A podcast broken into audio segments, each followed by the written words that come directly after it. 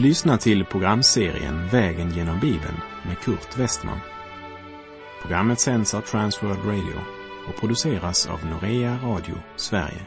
Vi befinner oss nu i Obadja. Slå gärna upp din bibel och följ med. Vi befinner oss i profeten Obadja bok och vi ska fortsätta vår vandring från och med vers 10. I verserna 10 till och med 14 så låter Obadja oss veta de konkreta orsaker som gör att Edom nu drabbas av Guds dom. Den ointagliga staden ska räddningslöst krossas av fienden och av deras visdom och stolthet ska bara en rykande aska bli kvar som ett vittnesbörd om vad som till sist blir syndarens lön. Stolthet var deras huvudsynd. Men synd föder synd. Och ut ur stoltheten så blomstrade alla de andra synderna. Trädet som har sina rötter i stoltheten har burit fram den ena frukten efter den andra. Det kan inte vara annorlunda. Din tro och livsfilosofi, den kommer efterhand att genomsyra hela din varelse, från huvudet och ner till tårna. Dina ögon, dina öron, dina händer, dina fötter och alla dina sinnen. Hela ditt liv kommer att formas av var dina hjärterötter får sin näring. Och plötsligt när du minst av allt har räknat med det ska du själv få erfara frukterna av din livsfilosofi. I Uppenbarelsebokens sista kapitel, kapitel 22, vers 11, skriver Johannes den orättfärdige må fortsätta att göra orätt, den orene att orena sig, den rättfärdige må fortsätta att göra vad som är rätt och den helige att helga sig. Var hämtar du din inspiration ifrån? Vad är det du längtar efter? Vad är det du söker i livet? Vad är det du läser och ser? Vad är det du fyller dig med? Det du fyller din vardag med formar ditt liv och din karaktär. Därför talar Obadja i klartext om de fruktansvärda synder som har sina rötter i Esaus och Edoms stolthet. Och innan vi vandrar vidare ska vi bara påminna varandra om att Esau och Jakob var bröder. Ja, de var tvillingbröder. Inte enäggstvillingar, inte på något sätt lika varandra, men varandras totala motsatser. Och de stod i strid med varandra från allra första stund. Och i den 137 saltarsalmen så har Gud något att säga till sitt folk angående deras förhållande till Edom. Saltaren 137, vers 7. Kom ihåg, Herre, Edoms barn på Jerusalems dag, dem som ropade, riv ner, riv ner ända till grunden. Istället för att hjälpa Israel i deras nöd när babylonerna ödelade nationen så stod de på sidolinjen och uppmuntrade istället babylonerna till ännu större brutalitet. Men Gud hade redan från början när Israel kommit in i landet sagt Du skall inte avsky edomiten, för han är din broder. Du ska inte heller avsky egyptiern, för i hans land har du bott som främling. Som det står i femte Mosebok 23, vers 7. Israels band till edomiterna var större och starkare. Han var deras broder. Och på grund av det så säger Herren att de inte skulle avsky eller hata dem. Men vi ska se hur edomiterna manifesterade sitt hat mot Jakobs efterkommande allt mer, så länge deras nation bestod. Herren talar om fem olika gärningar som har sina rötter i stoltheten och deras livsfilosofi som byggde på högmodstanken att de kunde leva sina liv utan Gud. Det första Gud nämner, det är våld. Obadja, vers 10. För våld mot din broder Jakob ska du höljas med skam och bli utrotad till evig tid. För detta våld ska de nu skörda två frukter. För det första, de ska höljas med skam. Babylon lyckades inta staden och landet och invånarna fördes bort i fångenskap. Deras styrka, deras stolthet och visdom blev till hån och skam i den period då de var ett folk i fångenskap berövade allt.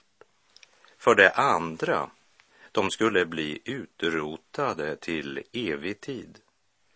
Edom skulle som nation läggas i grus, krossas totalt och även den profetian blev bokstavligen uppfylld. Det finns ingen nation idag som bär namnet Edom ingen flagga som kallas för Edoms fana. Edom existerar inte längre. Edom var landet som hade en kultur utan Gud och som i egen kraft för en kort tid såg ut att blomstra och imponera många. Men där Gud förkastats växer våldet som du minns från vår vandring genom Markus evangeliets femte kapitel, där vi läste om mannen med en oren ande som höll till bland gravarna och som var en både stark och avslöjande illustration på en människa eller ett folk som vänt Gud ryggen. En man som alltså kommit till en punkt i livet då inga normer, Inga värderingar eller gränser förmådde behålla honom. Och texten i Markus 5 säger att ständigt, natt och dag, höll han till bland gravarna, där han höll på med att skrika och slå sig själv med stenar. Han skadar inte bara andra, men nu slår han sig själv med stenar. Det vill säga, Våldet har mist alla proportioner. Våldet har blivit gränslöst. Och inte minst i vår tid börjar våldet bli gränslöst. Det är ju inte minst filmindustrin ett verkligt exempel på. Den moderna filmens skildring av våldet är gränslöst. Våldet präglade Edom och våldet blev gränslöst. Våldet är inte Guds metod.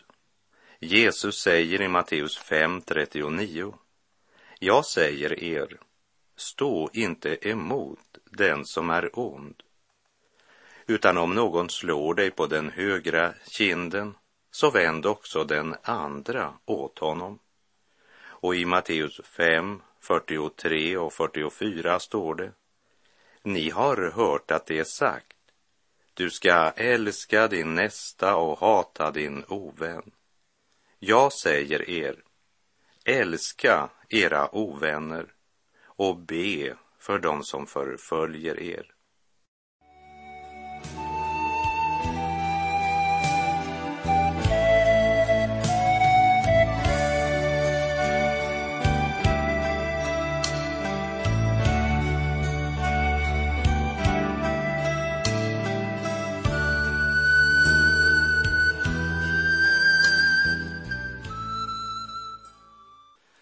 Det andra som Gud anklagar Edom för, det var att De gjorde gemensam sak med Israels fiender. Obadja, vers 11.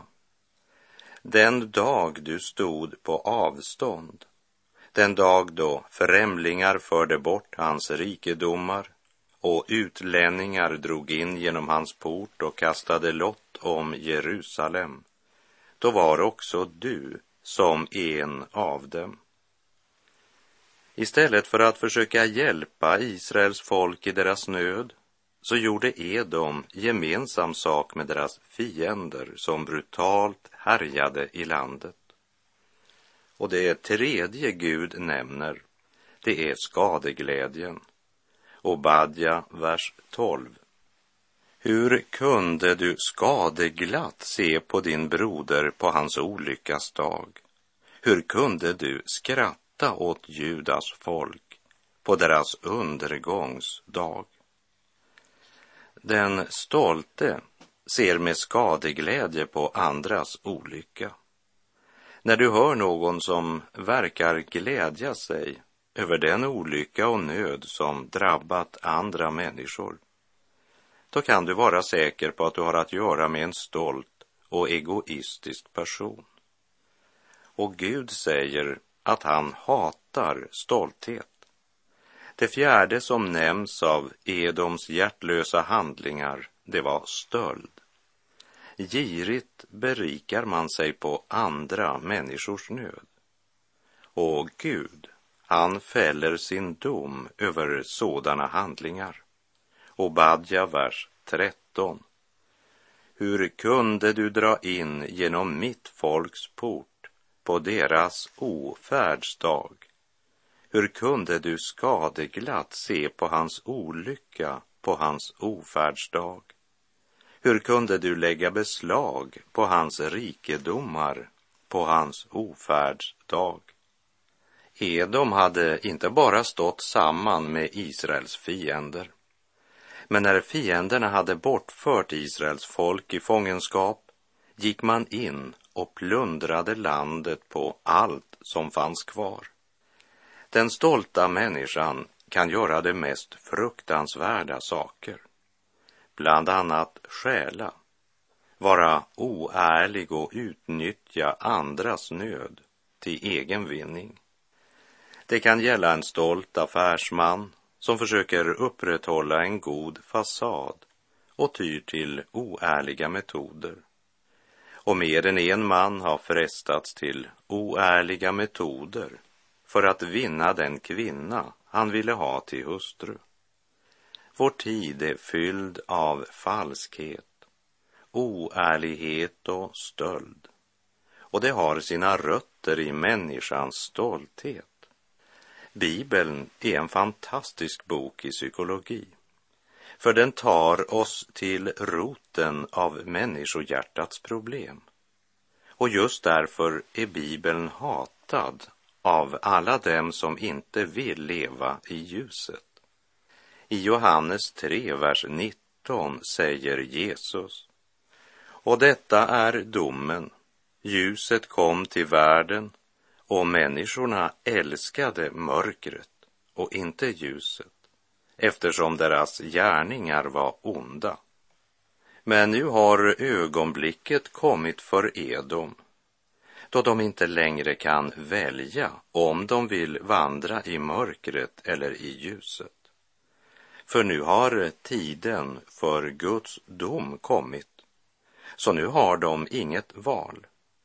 Nu drar Gud fram deras gärningar i ljuset och påminner dem om att de på Israels olyckas dag plundrade deras rikedomar.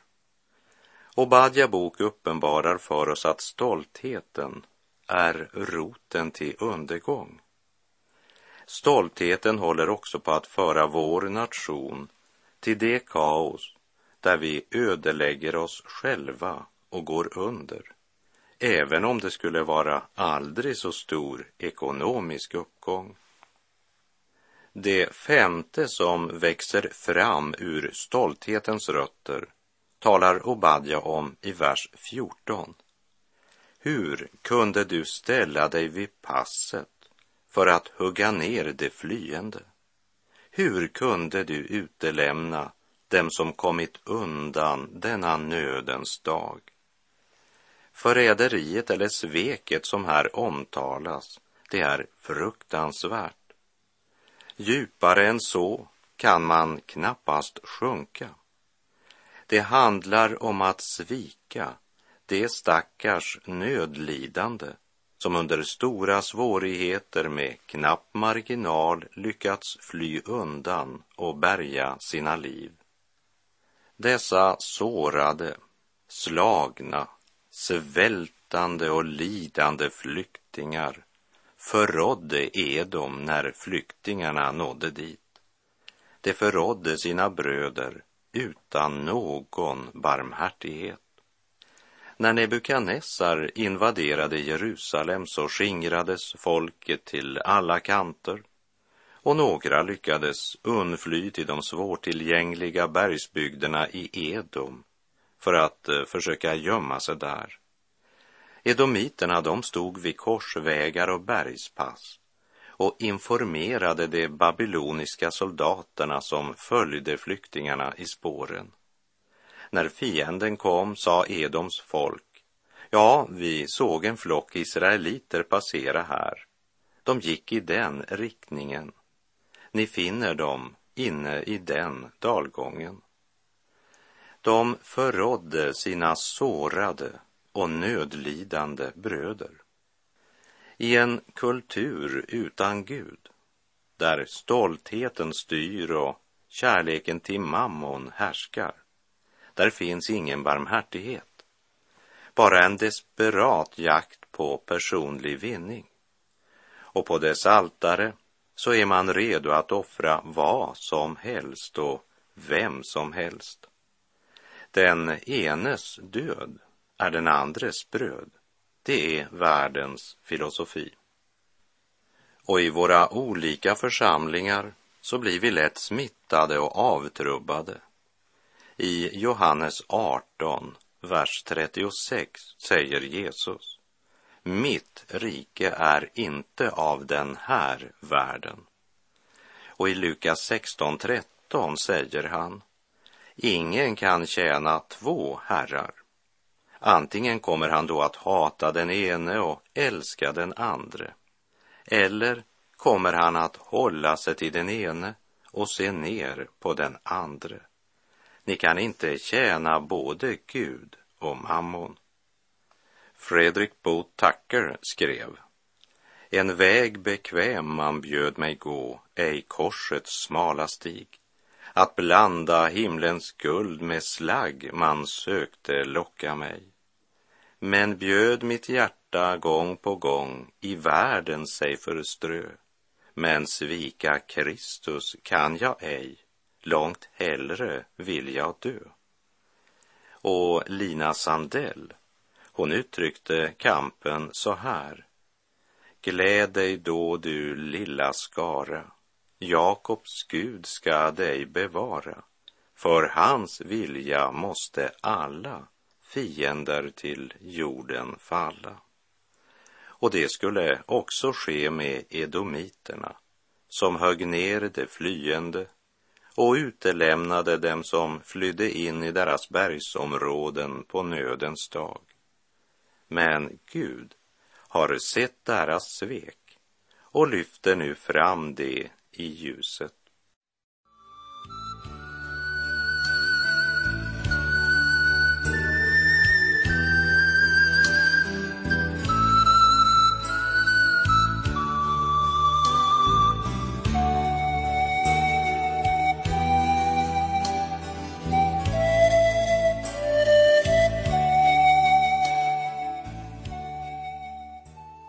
innan slutet kommer för Edom vill jag att du ska följa med mig tillbaka till den tid då Kristus gick här nere på Judeens och Galileens landsvägar. Jag kan se en man som vandrar vid sidan av Galileiska sjön. Han färdas fram på Samariens dammiga vägar där ingen annan jude ville vandra. Han färdas genom Jerusalems trånga gator. Hans namn är Jesus. Han är av Jakobs släkt. Jag ser också en annan man, en som sitter på tronen under dessa år. Hans namn är Herodes och skriften är mycket försiktig med att fastställa hans identitet och rötter, men låter oss veta att han är idumé. Herodes Idumén. Familjens stamfader var Antipas, en man av förnäm idumeisk släkt. Idumén var grekernas och romarnas benämning på det edomitiska riket. Herodes var edomit. Han var alltså inte av judisk härkomst, även om han själv gärna ville åberopa sig det ursprunget. Herodes är en av Esaus efterkommande.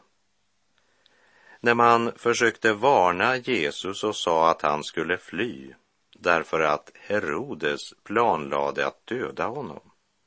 Ja, då svarade Jesus i Lukas 13.32 Gå och säg till den räven. Räven, ja, det är Jesu egna ord om Herodes. Gå och säg till den räven. Se, jag driver ut onda andar och botar sjuka idag och i morgon och den tredje dagen går jag bort. Och när Jesus slutligen fördes inför Pilatus för att dömas av honom så öppnade Jesus inte sin mun. Där stod de nu, Jesus och Herodes, i slutstriden mellan Jakob och Esau.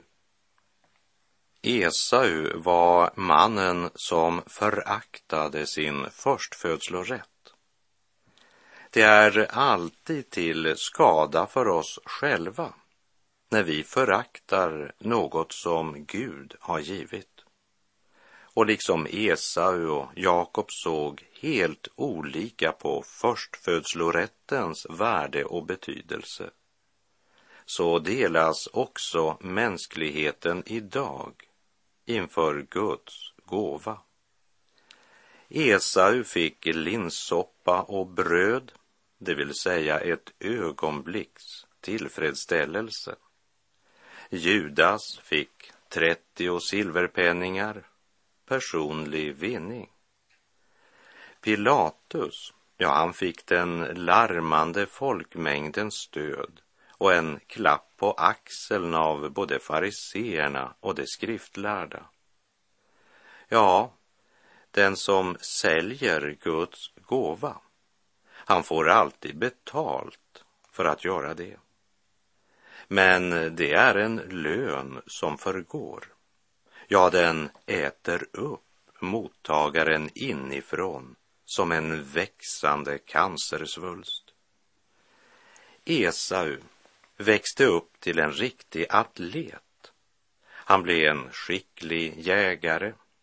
Han färdades i skog och mark, en verkligt sportslig typ. Han hade sans för allt som styrkte hans fysik, styrkte kroppen. Men han hade liten vilja, liten förståelse eller intresse för det andliga. Han var endast intresserad i det fysiska. Vad ögonen såg, vad känslorna kände, vad som var lättast i ögonblicket. Han representerar köttet. Jakob, han var en fromsint man. Du kan väl lägga nästan vad du vill i uttrycket. Han levde inomhus. Han var mammas gosse, hängde i mammas kjol. Och du minns att han gjorde precis som hon sa att han skulle göra. En riktig mammadalt. Medan Esau verkligen är pappas gosse. De växte upp i ett hem där partisinnet regerade. Första Mosebok kapitel 25 och vers 28 säger Isak älskade Esau eftersom han hade smak för vilt, men Rebecka älskade Jakob. Var och en av föräldrarna tog alltså parti för var sitt barn. Hemmet var inte präglad av ord som oss eller vi, utan av jag och dem. Det var inte enheten som regerade. Partisinne, det är alltid farligt, både i ett hem och i en församling. I Första Mosebok kapitel 25 börjar en strid vars konsekvenser vi alltså även läser om här i Obadja bok. Och striden når sin kulmen när Jesus står inför Pilatus, edomiten, för att få sin dom. Så ska vi i nästa program se på Herrens dom över Israels fiender, edomiterna för nu är strax vår tid ute för den här gången. Läs gärna efter programmets slut verserna 15 till och med 21 i profeten Obadja. Så ska vi i nästa program se på Herrens dag och på den räddade skara som ska stå på Sions berg. Min framtidsdag är ljus och lång, den räcker bortom tidens tvång. Där Gud och lammet sälja ser och ingen nöd ska vara mer. Men Herre Jesus, lär du mig att leva mera helt för dig den lilla tid jag har igen på vägen hem till himmelen. Ringakta inte Guds gåvor. Sälj inte din andliga arv för denna världens sötsoppa. Anpassa er inte efter den här världen, utan låt er förvandlas genom sinnets förnyelse så att ni kan pröva vad som är Guds vilja, det som är gott och fullkomligt och som behagar honom. Herren vare med dig. Må hans välsignelse vila över dig. Gud är god.